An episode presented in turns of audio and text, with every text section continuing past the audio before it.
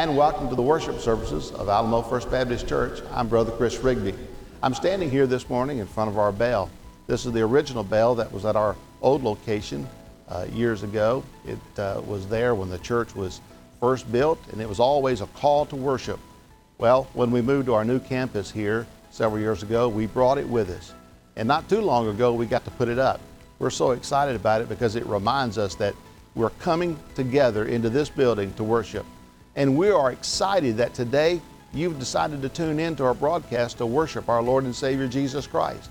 Our prayer this morning is that you will see the great love that Jesus has for you and the great love that we have for you as well this morning as we worship together. We look forward to meeting you and your family, and we invite you to be a part of any of our worship services, our activities, or ministries here. And if you'd like to get in touch with us, probably the best way to do that is just drop us a line at our email address, alamofirstbaptist at gmail.com. All of it spelled out, just gmail.com, Alamo First Baptist. We look forward this morning to worshiping with you. We pray God's blessings upon you and your family as we go inside now and we worship together. Let's go ring that bell for Jesus.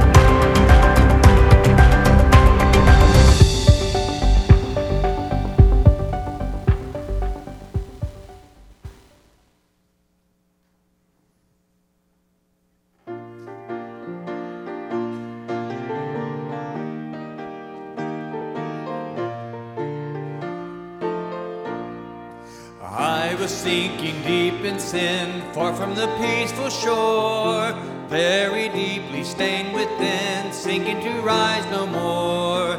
But the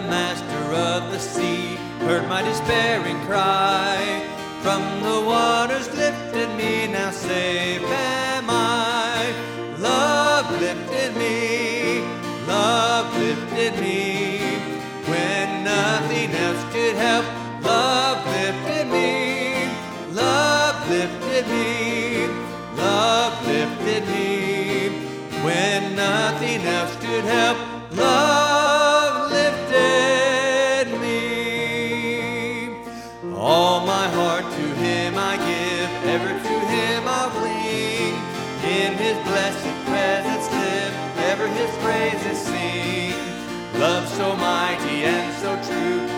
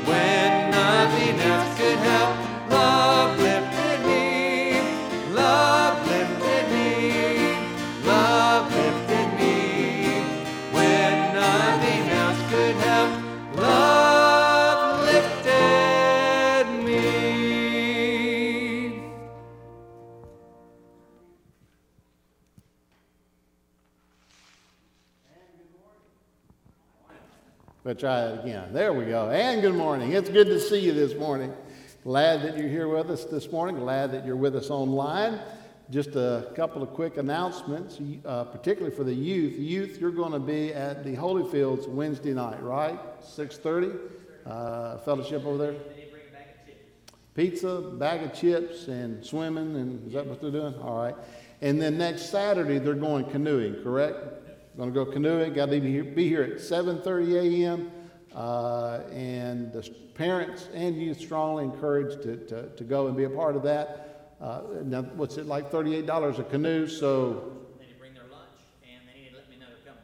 So so bring your lunch, bring your lunch, and let Brian know if you're going to be going. Everybody's, everybody's bringing their own vehicle. Oh, Taking the bus. and everybody's driving their own vehicle. So, anyway, any questions on the canoe trip, just uh, yell at Ryan. He'll, he'll get you squared away. Uh, again, for those online, if uh, you need to send in your offering, don't forget you can do that. P.O. Box 241, Alamo, Tennessee. Easiest way, of course, to do that is to give online. Uh, AlamoFirstBaptist.com. Just go to e-giving. You can do it there. Call us, drop it off. We- We'll help you get that in. But uh, continue to be in prayer as uh, we're going through this time. I think the uptick in the COVID is uh, uh, hit uh, pretty strong in, in a lot of areas. A lot of, of the hospitals are full. A lot of ICUs are full. I know Kaylee was telling us uh, that down in Jackson, Mississippi, that they actually were, their hospital was on Good Morning America the other day because their ICU is overflowing. And uh, so I know that we want to be safe and we want to be careful and we want to continue to pray for a uh, cure and vaccine that hopefully we can get back to our normalcy of, of life. Well, let's open up with a word of prayer and give God thanks for today and the blessings of life that we have. Father, we thank you today that we're able to be together, that we're able to assemble. And Lord, even though we've got a distance from each other and take some precautions, Lord, we are thankful that uh, we know that all these things are in your hand and that you are the God over these things and that in this, God, you're doing a work uh, that needs to be done. We just trust and believe in that. Lord, we do pray for healing. We pray, Lord, for a cure. We pray that uh, we can get back to a normalcy of life. In particular, uh, God, so we can really interact with people, and that way we can lead people to, to you, Jesus, and, uh, and help them uh, come to know your saving grace and, and that good news of salvation. We uh, thank you for the blessings of this week, the beautiful weather we've had. We pray for our youth as they're going to be uh, having activities uh, this week to keep them safe and to watch over them. Lord, we pray for the offering that comes in and has been coming in and is uh, being given today, all the things that uh, go to the kingdom work that honor and glorify you. Lord, be with us as we worship today. Uh, draw us close to you as we know that Jesus, you will draw close to us as your word promises. In your name we pray. Amen. Amen. Won't you stand with me as we continue to worship together? If at any point you need to sit down, just have yourself a seat, okay?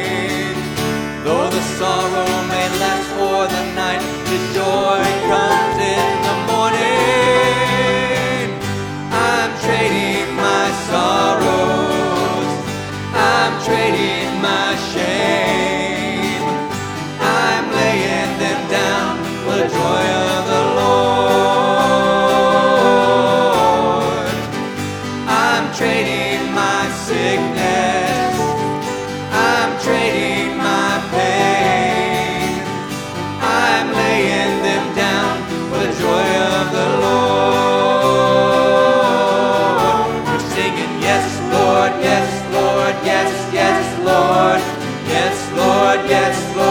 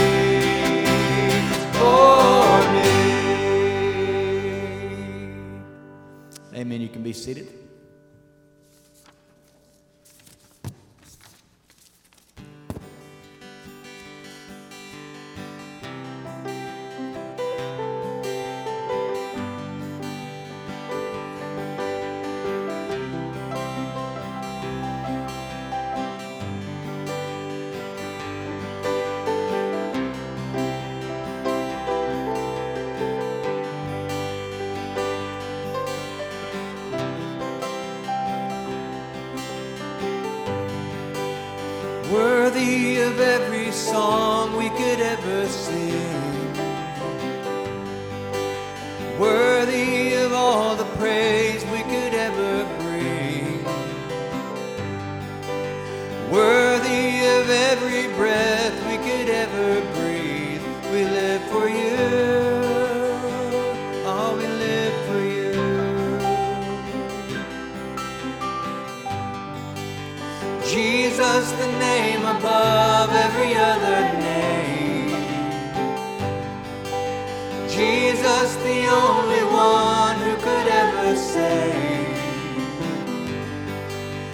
worthy of it.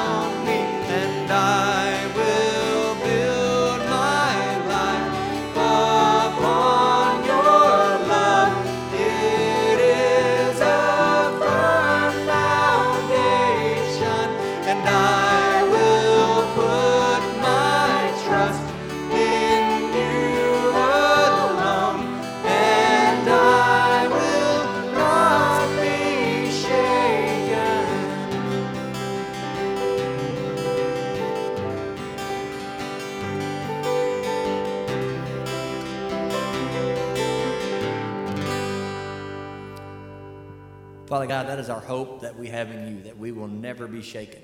Uh, Lord, the, this world, it, your word says that the world's going to get worse before it gets better for us as Christians. And I pray that you would help us to, to just remember that just as the Apostle Paul wrote in Philippians, that one day every knee will bow, every tongue will confess that Jesus is Lord. There's no one above you, there's no one beside you, there's no one even near you. And we just thank you that we can be called the children of God and that we know that one day we'll see you, Lord, and we'll be able to sing, Holy, Holy, Holy, worthy, worthy, worthy is our Lord and our King. And we thank you for that promise that we have in Christ Jesus today. We love you. We ask it all in Jesus' holy and precious name. Amen. Amen. Thank you, praise team. Take your Bible this morning and you can open to Genesis 3. Genesis 3, and I want to look at verses 1 through 7 in just a moment with you. And I want to think with you this morning on this topic evil, a four letter word. April the 13th, 1970, 1008 Eastern Standard Time, Kennedy Space Center in Texas, words that would forever stick in the lexicon of American history eerily cracked through the radio and the silence that had been. And the words were these Houston, we have a problem. It was day three of Apollo 13's mission to the moon, and there had been a catastrophic explosion that had crippled the space shuttle. And within a few seconds, the American space program had gone from comfort to crisis. In much of the same way, creation had gone from comfort to crisis in the blink of an eye. In a moment of giving in to temptation and sin, Adam and Eve had sent our world into a crisis. This new world, this perfect world that God had made, now knew a new word, a four letter word called evil. And with the entrance of that little word, the basis for a strong argument against God would now exist. The argument would go something like this If God is absolutely good, then why is there evil? Or, if God is absolutely sovereign and almighty, then why is there evil? Last week we started a new series. I still don't know exactly how far or how long we'll be in this particular series. We're going to keep going until we, I guess, run out of questions. It's called the God questions. That is, the tough questions about God and our faith and, and life in general. And last week we asked the, the toughest question. We said the, the question that had more writing on it than any other question that we could ask and it was, Is God real? And we looked last week at that subject, and we did it a little bit out of the box. We, we didn't do it from what we call an exegetical uh, framework, where we went into the Word of God and maybe took a passage or a section and then broke out what God said about it. But we, we looked at it from a philosophical and logical reasoning because that's where the argument is today, and that's where the argument is made to Christians today. And and that's where we as Christians tend to want to retreat. And I said last week, and I say it again, as Christians, we don't have to retreat when someone asks us, uh, Do we really believe in God? Because we win all the arguments, not just the biblical arguments, but the logical and, and uh, uh, uh philosophical uh, uh, the philosophical arguments that this world would make. And we're sort of going to kind of be there again today, and perhaps in some of these other messages as well, outside of the box because that's where the world comes at us. And we said last week the one area in which the world uh, kind of gets its uh, foot in on us or gets a toho in on us as far as Christians and, and are not understanding or knowing how to respond is in this subject of evil. And so I want to think with you today evil, a four letter word. We see the first time that the word evil is mentioned in the Bible, it's mentioned in Genesis 2, and verse 17, God says to uh, Adam and Eve, You can eat of every tree in the garden, but don't eat of the tree of the knowledge of good and evil. And then we see evil showing up again, and what we're going to say this morning about evil actually entering the world in Genesis 3. And I want to read that section with you, verses 1 through 7. Now, the serpent, and we know who the serpent is, the Bible says that uh, that's the devil. Uh, it mentions that uh, he is that serpent in other places. Now, the serpent, the devil, was more crafty than any other beast of the field that the Lord God had made. Underscore that. God had made the serpent, God had made uh, this creature that uh, is going to trip up man. And he said to the woman, Did God actually say, you shall, eat, you shall not eat of any tree in the garden? And the woman said to the serpent, We may eat of the uh, fruit of the trees in the garden, but God said, You shall not eat of the fruit of the tree that is in the midst of the garden, and neither shall you touch it, lest you die. Now the serpent put a doubt in the woman's mind, in Eve's mind, and Eve actually adds to what God had originally told them. And so you can see things are beginning to kind of get off uh, kilter before we even get to the fall. But the serpent then says to the woman, You shall not surely die. And it, this is the first lie of the Bible. This is the first lie that is given uh, in the Word of God. And, he, and then he says, For God knows that when you eat of it, your eyes will be open and you will be like God. That's kind of a half lie right there, that you'll be like God. And then listen to what he says knowing good and evil. Underscore, underscore that word knowing. It will be a, a very important word. So when the woman saw that the tree was good for food, and that it was a delight to the eyes, and that the tree was to be desired to make one wise, she took of its fruit and ate. And she also gave some to her husband who was with her, and he ate. Then the eyes of both were open. And now notice, they knew. They go from knowing to knowing. Not just knowing in concept, but knowing in experience. And they knew that they were naked, and they sewed fig leaves together and made themselves loincloth. I want to just say this morning every worldview that we would talk about or look at, be it Christian or some other faith or some other belief, has a problem with this word evil that we're going to talk about. But it is especially an acute problem for Christians, and in particular those who hold to the belief of what we're going to call theism. Now, that's a word that's probably not used very much with you, and so uh, I want you to understand what we're talking about when we use the word theism because we're going to talk about it quite a bit today. Theism is the belief in one God as creator of the universe. It is the God who is an intervening God in that universe and the sustaining God who seeks a personal relationship with his creatures. In other words, folks, that's us. That's the faith that we have. We have a theistic faith in one God, and of course, we say that God is the God we read about in the Bible. Now, when you think about religions or when you think about gods, the way the world looks at gods, there are really three major worldviews. Atheism, and we looked at it last week, we talked about it. Atheism affirms the reality of evil and denies the reality of God. In other words, atheism says, well, evil is real, it's in the world, but there's no God. Another form of belief or worldview in terms of God is what is called pantheism. Pantheism affirms the reality of God, but denies the reality of evil. Pantheism, basically, we'll talk about it a little bit, says that God is everywhere and in everything. Everything in and of itself is God in essence. But it says evil is just an illusion in mind.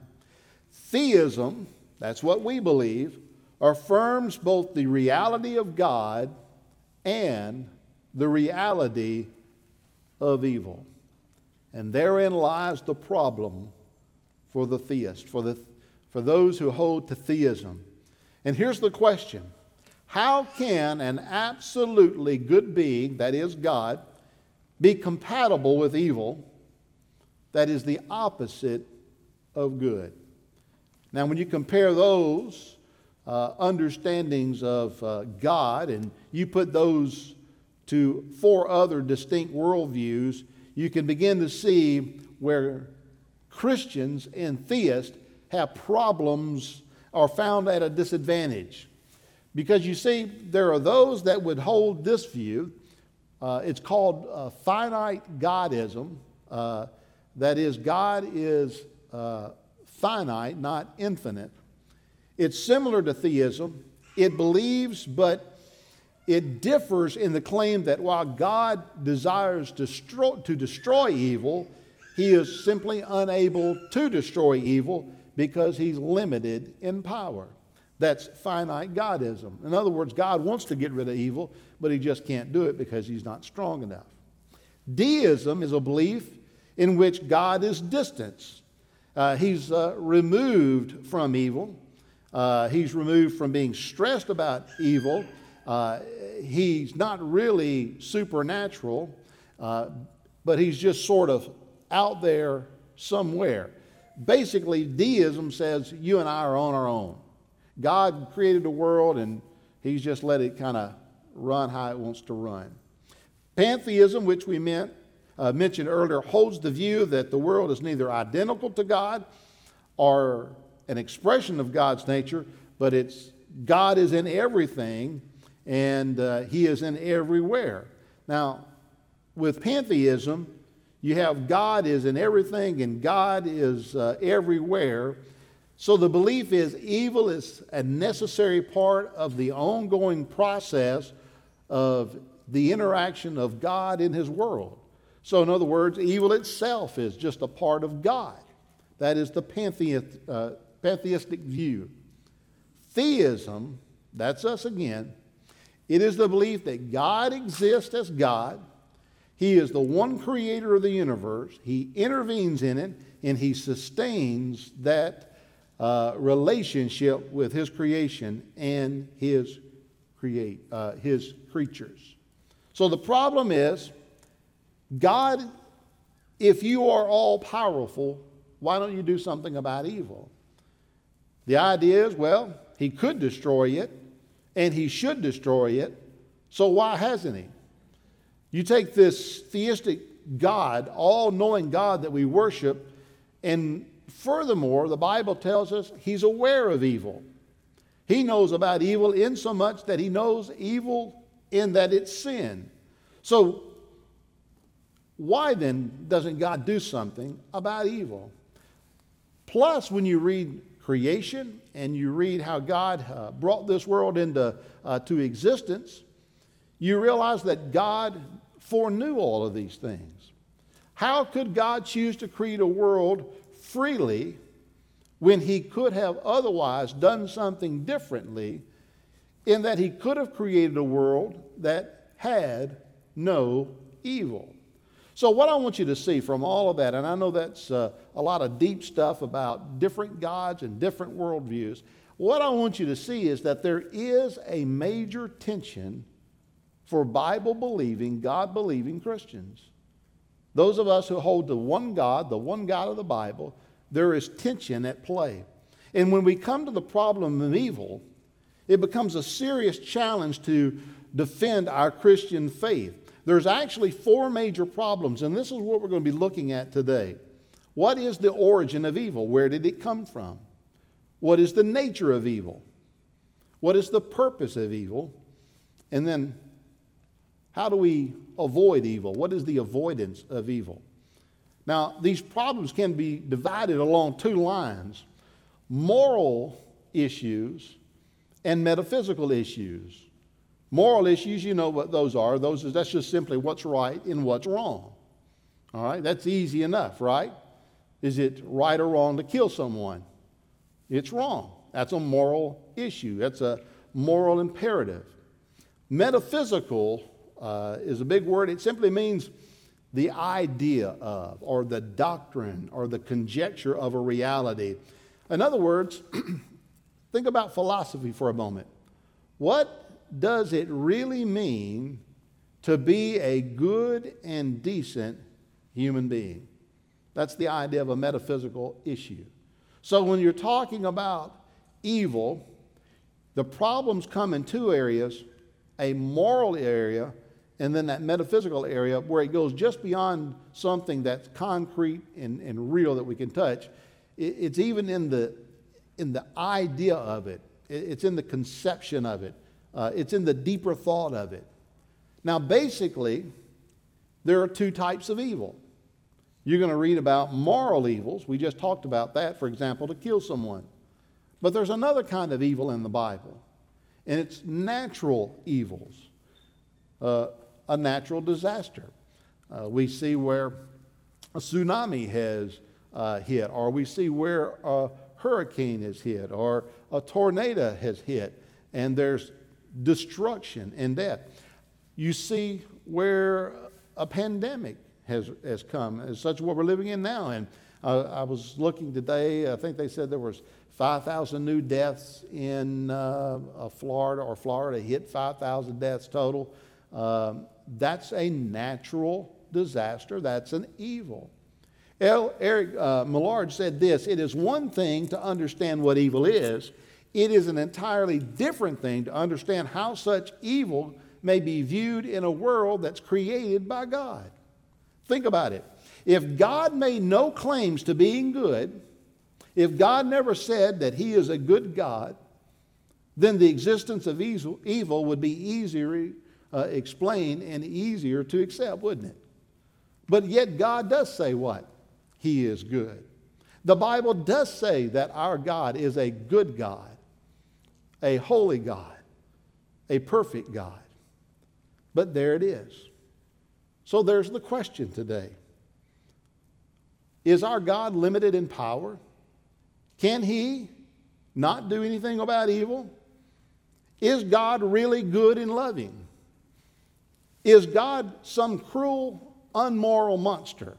In other words, has He created this world and let it just run amok and go uh, off the tracks and just sitting back now and enjoying the mess that we're in. Know, God is God really the moral God of the Bible that we look at? How are we to answer those questions? We've made a commitment to biblical theism. We've made a commitment to the God of heaven and the God of the Bible, the one God who created this world, who created a perfect world, and is involved in it and wants a relationship with us. On the basis of what the Bible teaches, unequivocally and repeatedly, we as Christians believe that there is one living God, the creator of the whole universe, who is a personal, good, loving, omnipotent, and sovereign God over all that happens. So, how do we answer those four questions? Well, let's look at those real quickly. Number one, let's think about the origin of evil. And I want to just kind of break this thought down with you in this what we know from the Bible and what we don't know from the Bible. And we've already read something that we know. As a matter of, for, a matter, a matter of fact, God says that this tree is the tree of the knowledge of good and evil. And He says, when you eat of it, you will know good and evil. And there in Genesis 3, what we have a picture of is the entrance of evil into this world. Now, what the Bible does not really tell us is the origin of evil, where it came from, and how it came into existence. Now, God, of course, is the God who is the God who created all things. There's nothing that exists that is not a created something of God. But evil is not like some things that we think of in terms of things. Um, for example, I can look at this pulpit and I can say it's made of wood, all right? But I also can look at this pulpit and I can say conceptually uh, it is uh, strong and sturdy, all right? I, I, can, I can look at it and I can say that it, it would hold my Bible and it would hold the iPad that, that I've had my notes on. I, I can look at it and I could say conceptually it would be good to speak from, right? That's a conceptual thing. In other words, there are things that God has created in our world that carries with them certain, certain connotations. Uh, for example, uh, you may have a coin in your pocket. Now, how many sides are there to that coin? There's two sides, right?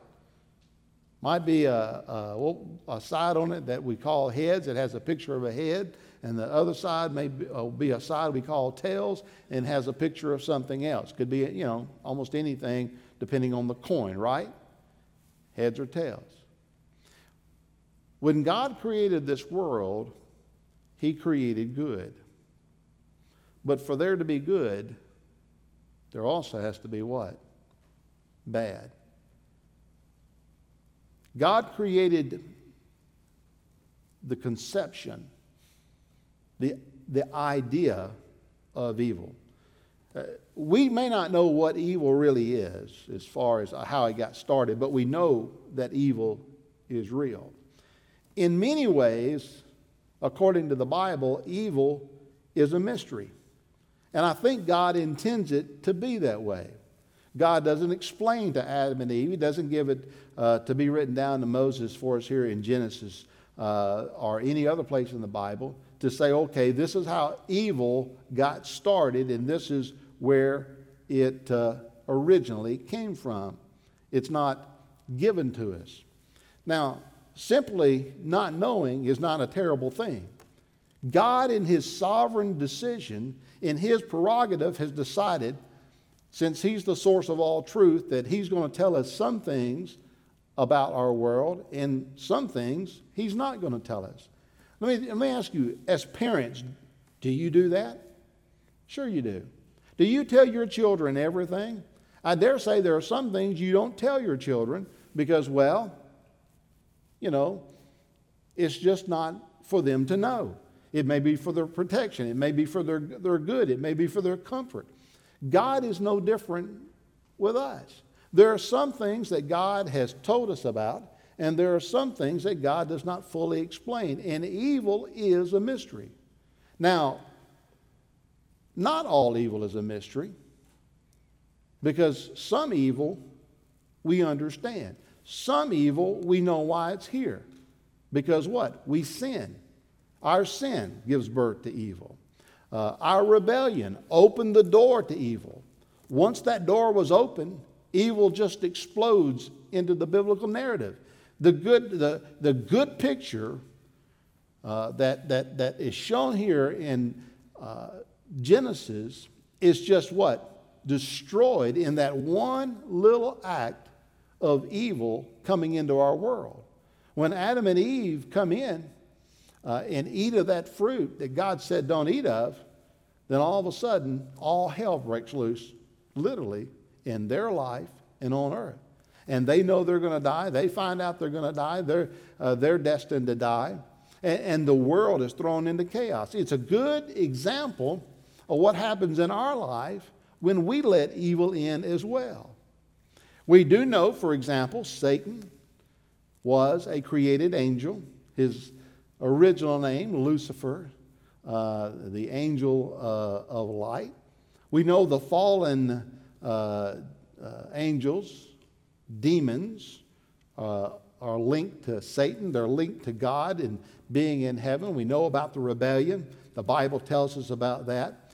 But let me say that, that the Word of God says something about us that it does not say about the angels, about Satan, or any other created being that God has created. And that is that you and I are made uniquely in the image of God. We were created to be like God. You remember I said Satan told Eve a half truth? He said, Now, in the day that you eat of the fruit, what? You will be like God. Well, guess what? That wasn't necessarily a lie because she was made in the image of God by God Himself. It was a lie in the sense that in that moment she wasn't like God. No, she was like God. But what he was saying is, you can be fully like God. Now, that was a lie, of course, because Eve and Adam were never going to be God. They would be creatures in the image of God. And that was the whole temptation. You see, to be an, a, a, a creature in the image of God means to reflect God, to reflect His character, to exercise God's authority within creation. You see, that's why Satan came and tempted Eve. God, uh, uh, Satan wanted to remove that reflection, to mar that beauty, to destroy that character that was in this world. And so, when you look at the Bible, you don't really see a lot of questions about, well, where did evil come from? The Bible simply acknowledges that evil entered the world. It came by way of temptation. It entered and it exploded on the pages of the biblical narrative. And when you do look in the Bible and people are talking about evil, particularly in the Old Testament, they tend to ask the question, how long rather than why? How long, O oh God, will this endure? How long, O oh God, will this be? Rather than why God, why God? Now, today there is a difference. Today, people tend to ask why. Why? And they uh, use that to seek to deny God. But I want you to understand that when the origin of evil is brought up, you don't have to run and hide. You don't have to feel like, well, I can't answer that question, so I, am going to just, uh, you know, be like a turtle and go back in my shell and hope no one knocks on the door and asks me about God in any way. Just understand it. There is a mystery to it. The Bible tells about its entrance into the world. The full origin of it is not something we totally understand, but what we do know is that God is a good and gracious God. Uh, uh, and, and a perfect creator. A second thing that is important is what we call the offense of evil, uh, the nature of evil. Accepting the mystery of evil in the Bible is one thing, for the Bible has an entirely different message about our response. Doesn't matter whether it's moral or natural, the Bible speaks to evil. Now, the world speaks to evil. Matter of fact, there are faiths out there that speak to evil. Let me give you a few different worldviews so you can understand that. The Buddhists say, for example, the present world is an illusion and that the aim of human life is just simply to escape it. And that's why they meditate and they do a lot of that. They, they want to uh, get away out of their mind, out of the, the, the, the, the presence of evil, and uh, just kind of escape it in some kind of other reality. The Hindu says that evil uh, that afflicts people also uh, inflict, inflicts animals. And in the present life, they are to be uh, explained in terms of wrongs committed in a previous life and atoned through through obedient following of one's present karma experience. In other words, if you weren't a real good person, in your past life, you're probably going to come back like a chicken, all right?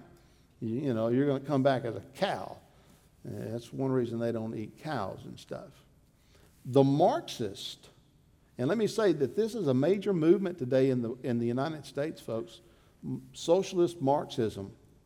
They say that the world is moving in a determined way towards the dictatorship of the proletariat, that is, the working class. And the problem on the way, not at least the absolute need for violent revolutions, are the growing pains with which all will be justified in the final end of things. Their slogan is that the glorious end will validate the messy means to that end. Easiest way to understand it is this you can't have an omelet unless you break some eggs. And the Marxists are all about a revolution, folks. They're about turning society upside down and inside out and tearing it apart because they believe out of that revolution will come a better way. The Muslim says that the world is in a state of wickedness because of the message of Allah through Muhammad is not yet spread to all people. And the solution is for Islam to be brought to the world.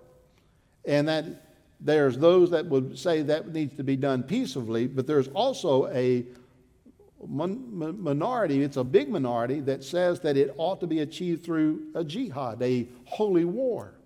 And so today, that is part of what's playing out in our world. As Christians, though, our belief grows out of Jewish roots. It's that God is the God who made, who made this world and who remains passionate and compassionately involved in this world. And so that's what you and I believe. Do you see how different the Christian belief is from all the other different beliefs that are going on, the major beliefs of this world? So that's why, as Christians, we clash. We see the world, the world different today. And it comes out in our politics, it comes out in our uh, social uh, uh, interactions with each other, it, it comes out in our wants and our desires for our children. And that's where our world is at today in this chaotic mix. And Christians need to understand what evil is, what the Bible says about evil, and what God's going to do about it. I want you to think not only about the nature of evil, but the necessities of overcoming e- evil. That's the challenge for Christians. How can we understand and celebrate the goodness of God and His goodness is a God given uh, uh, creator, at the same time, then take serious the reality of evil? If we're to be part of the, uh, of the solution to evil in our world, Friend, we cannot water down the truth. One of the problems our world is facing today with evil is that too many pulpits have thrown out the Word of God and no longer say, Thus says the Lord. Too many pulpits today have, have, have gone along with what the world says is, is acceptable or right. And, dear friend, there are some things that you and I may not understand in our world as to why they are sin only in the fact that God says they're sin. And I want to tell you, God gets to call the shots because He's God. It's not in my notes, but one of the things that I was reading this, this week, and it made a lot of sense to me after I read it and not thought about it. For example, the Canaanites. I mean, you ever thought about the Canaanites? Those poor folks in the Bible were basically wiped out. God told the Hebrew people, go into Canaan and wipe them out. Wipe them out. Now, you need to understand that God also dealt for a long time in grace with the Canaanites. There were some 400 years in which they had an opportunity to be a better people and turn to God, in, in which they rejected.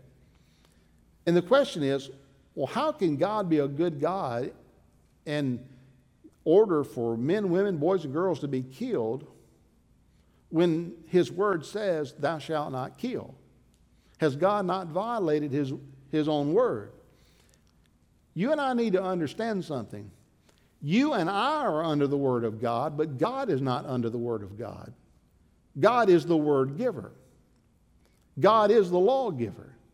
He's not held by his own law because he's God. And if God deems someone worthy to die or needs to die or chooses someone to die, guess what? He's not guilty of any sin. Because there's no law greater than God. There's no one that can say, oh, wait, wait a minute, you cannot do that. But you see, it's different with us. There is a God. And that God has given his law. And that God has said, thou shalt not. And dear friend, there are many things going on in our society today where God has said, thou shalt not. And I want you to understand, He gets the right to say it because He is the lawgiver. And it's not for our debate, it's for our obedience. Now, let me say this God wants you and I to be part of solving evil in the world, and that is to speak the truth in love. Now, I will say this evil is a truth. Evil is a truth to be known, evil is a truth to be exposed. Moral evil is bad, sin is bad. How bad is it? Well, let me say to you once it was so bad that God was sorry that He made the world. The flood is a sign that even God, the Creator, was at one point sorry that He had made this place. And had it not been for Noah, one righteous man, earth and life on earth would have been totally wiped out. Now, the good news is Noah found grace in the eyes of the Lord. Do you know that the Bible says that's the first time grace is mentioned? God giving us, well, listen, not what we deserve, but God giving us more than we deserve forgiveness in life. And that's the good news. So here's the big takeaway evil may be a four letter word, but dear friend, love is also a four letter word, and it's a much bigger word. And so there is an offense to evil, and we're to speak to that. But there's also an opportunity from evil, there's a purpose to evil. When our son played baseball and he was taking some private coaching lessons, uh, I'll never forget one of his coaches said to him, Will, every pitch is telling you something about the game. You need to stay focused. Every pitch is telling you about the pitcher or the hitter. And, and if you're a good baseball player, you stay focused. Well, let me say something to you. Every day, life is teaching you and I something. It's telling us something about ourselves. It's telling us something about God. And we need to stay focused. And let me just say that God could have created a world where there was no evil, but He didn't. As a matter of fact, there are only four possibilities of the type of world that God could have rela- uh, created as it relates to evil. Let me give you those four possibilities. Number one, God could have created nothing. Think about it. I mean, He didn't have to make a world. If God had not created anything, could anybody blame Him for anything? Would there ever have been evil? No. Would have been what? Nothing. Nothing is nothing. God could have created a world where there's no such thing as good or evil, an amoral world. When God created good, the understanding that, well, where there's good, there's also evil. You can't have good without evil.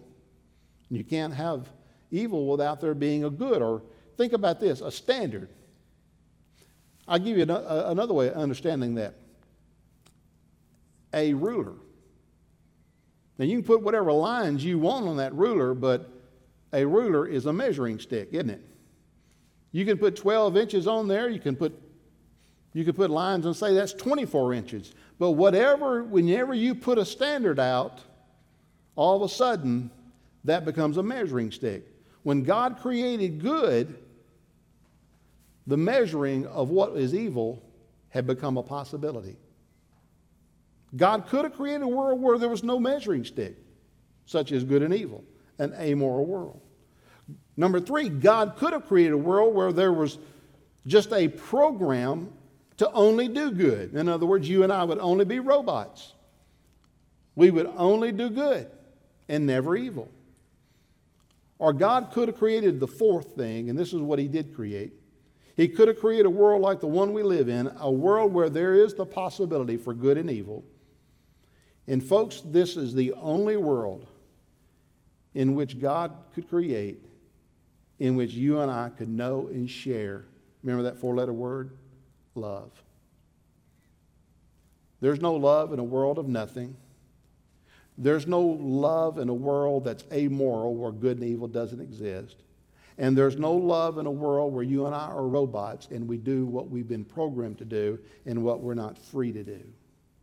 The only way God could let you and I experience love, The only way that you and I could know His love and the only way that we could love God back was for there to be the possibility for evil. Our inability to discern why bad things sometimes happen to us does not disprove God's benevolence. It is merely an, uh, uh, uh, exposes our ignorance. I like what Norman Geisler says about that. Because you and I don't understand it doesn't mean that God isn't a good God and a loving God. It just simply means you and I are ignorant. And I don't mean that in an ugly way. There's just some things we don't know because we're not God and we don't have the mind of God. As Christians, we believe that God will bring about an ultimate solution to evil. But while that we await that, it's somewhere out in the future, we know God is taking steps right now to ensure that evil doesn't utterly run amok. I mean, the world has had, had some bad times. It's chaotic today. Think about how the world was when there was a world war going on. Some of you are old enough to have lived through that. Think about how horrible the world was in a Great Depression. Think about how horrible the world it was when, when the, the black uh, uh, plague and death was running rampant and millions upon millions were dying and they didn't know how to stop it. God has, has put buffers in this world, barriers in this world to just completely let this world get off the tracks. You know, the old saying is uh, we worry about who has the, the, the power to push the button for nuclear war. Dear friend, God's finger's on that button, not man's. As Christians, we don't claim that this world is the best of all possible worlds. But what we do say is that it is the best way to all possible best worlds. In other words, you can't get to heaven on earth until you go through this period of hell on earth. And that's what God has created a place where we can be free and where we can choose freely to love Him or not, to accept Him or not. A place where God has made evil possible, and it's a place where He's involved.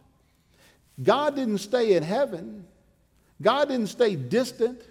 God wasn't sitting back in some kind of uh, immoral, uh, monstrous role laughing at our suffering. He came and got involved in what was happening in this world, so much so that he was born as a, as a man. He lived uh, in, in, in poverty. The Bible says Jesus didn't have anywhere to even lay his head. He didn't, he, didn't, he didn't have, when he died, all he had was the clothes on his back. And then when he did die, he died in the most horrible, agonizing, and cruel way that man has ever done. Why? Because God was doing a work to defeat evil. And friend, evil tells us that God just isn't finished yet. There's an opportunity from evil. And finally, we must overcome evil, the avoidance evil. Our God has given us a great gift in the freedom to choose Him. J.B. Phillips said it this way evil is inherent in the risky gift of free will. I mentioned Norman Geisler. He said this Forced love is rape, and God is not a divine rapist. He will not do anything to force our decision to love Him. Our salvation is a divine miracle. And, and people get caught up today in trying to go to one extreme or the other. There are those today that say, well, salvation is all man uh, uh, uh, had. In other words, it must be faith that a man has or a woman has. Uh, uh, they must choose freely to open their heart to God. And then there are those on the other side that say, well, salvation comes from God and He's elected and predestined people and He foreknew this one and that one. Uh, he's all sovereign and man doesn't really have anything to do with it at all. I'm going to tell you what it is it's both of those things. You say, well, they don't go together. I, I understand that.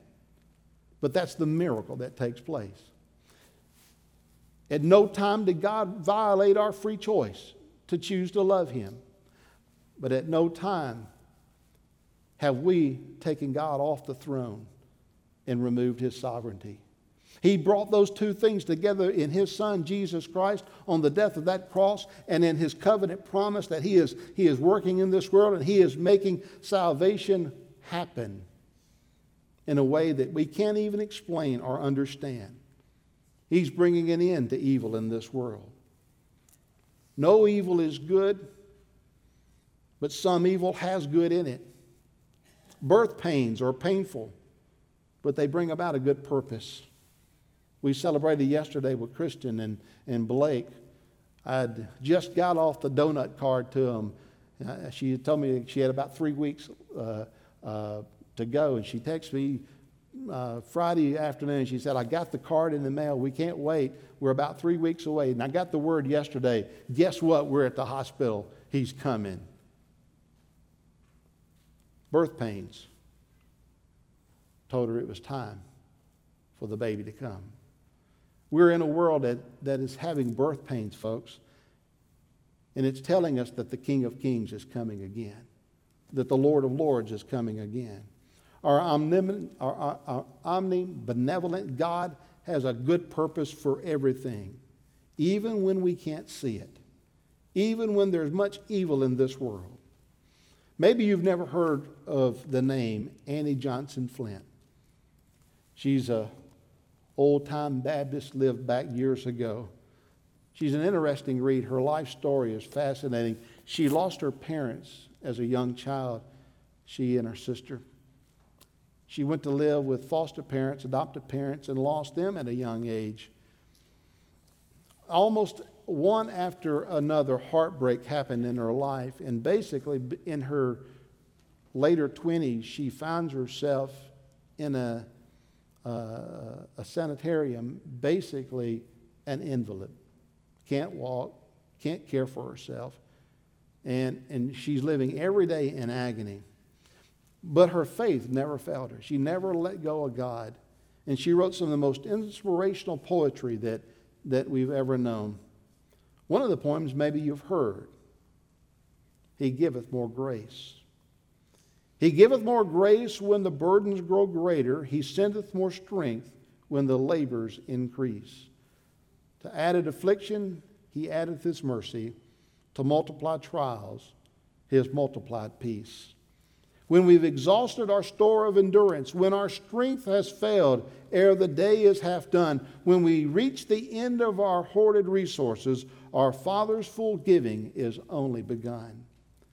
His love has no limits. His grace has no measure. His power no boundary unto, uh, known unto men. For out of his infinite riches in Jesus, he giveth, he giveth, and giveth again. Evil is a four letter word. And we may not fully understand it. Why we have to go through it, why we have to face it, why we may suffer under it. But I will remind you that God did the same thing when He came and He walked this earth and we spoke to Him by the name of Jesus. And Jesus said, Yes, there's evil, but there's also love. And that's what I and the Father have to offer you is love. This is not the best of all worlds right now, but I do believe that it is the best way to the most best of all worlds when there is heaven on earth and there is no more sorrow, sin, or suffering, where evil is no more and all is good in our God. Heavenly Father, this morning we might be wrestling with evil. It may be in our personal story, in our own faith, in our experience, in our relationship with you. Lord, maybe someone is here today, someone listening online that says, I have felt so lost in this world that is just so evil. And I felt so alone. And the recognition is that, that God today, it's because there is no heart that's been born anew, no new birth that has trusted in you, Jesus. And perhaps someone listening, someone watching, someone here today says, I want Jesus for you to be my Lord and Savior. I know that you are good. And I know that you love me. And I know that if evil is to be solved and removed, it starts in that forgiving relationship that comes only by faith in you, Jesus. Lord, perhaps someone is a child of God and says, I, I'm just not where I need to be and needs to make a recommitment to you. Lord, there may be other decisions that need to be made a move of letter, a connection to a church. Lord, whatever your will be done, our faith says this morning that you are good and holy and loving. And in you, Heavenly Father, we put our faith. In your name, Jesus, we pray. Amen. We're going to stand and sing. The Lord spoken. You come. You come.